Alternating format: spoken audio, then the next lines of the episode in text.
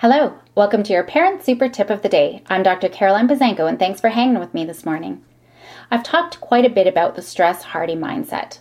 I've also talked a lot in the past about how kids are motivated, but there are some kids who seem so unmotivated. If you follow me regularly, you'll know that I find that these kids have seemed to become unmotivated because they haven't had a lot of success in the past but they are really, truly still motivated, just perhaps not on the things we want them to. They feel more motivated by things that they can feel successful with, although those things might not be the things that are important to us as parents. I find the kids who have become defeated, feeling like they can't do good, they go into this defense mode and they're motivated by avoiding situations where they don't feel they'll be successful.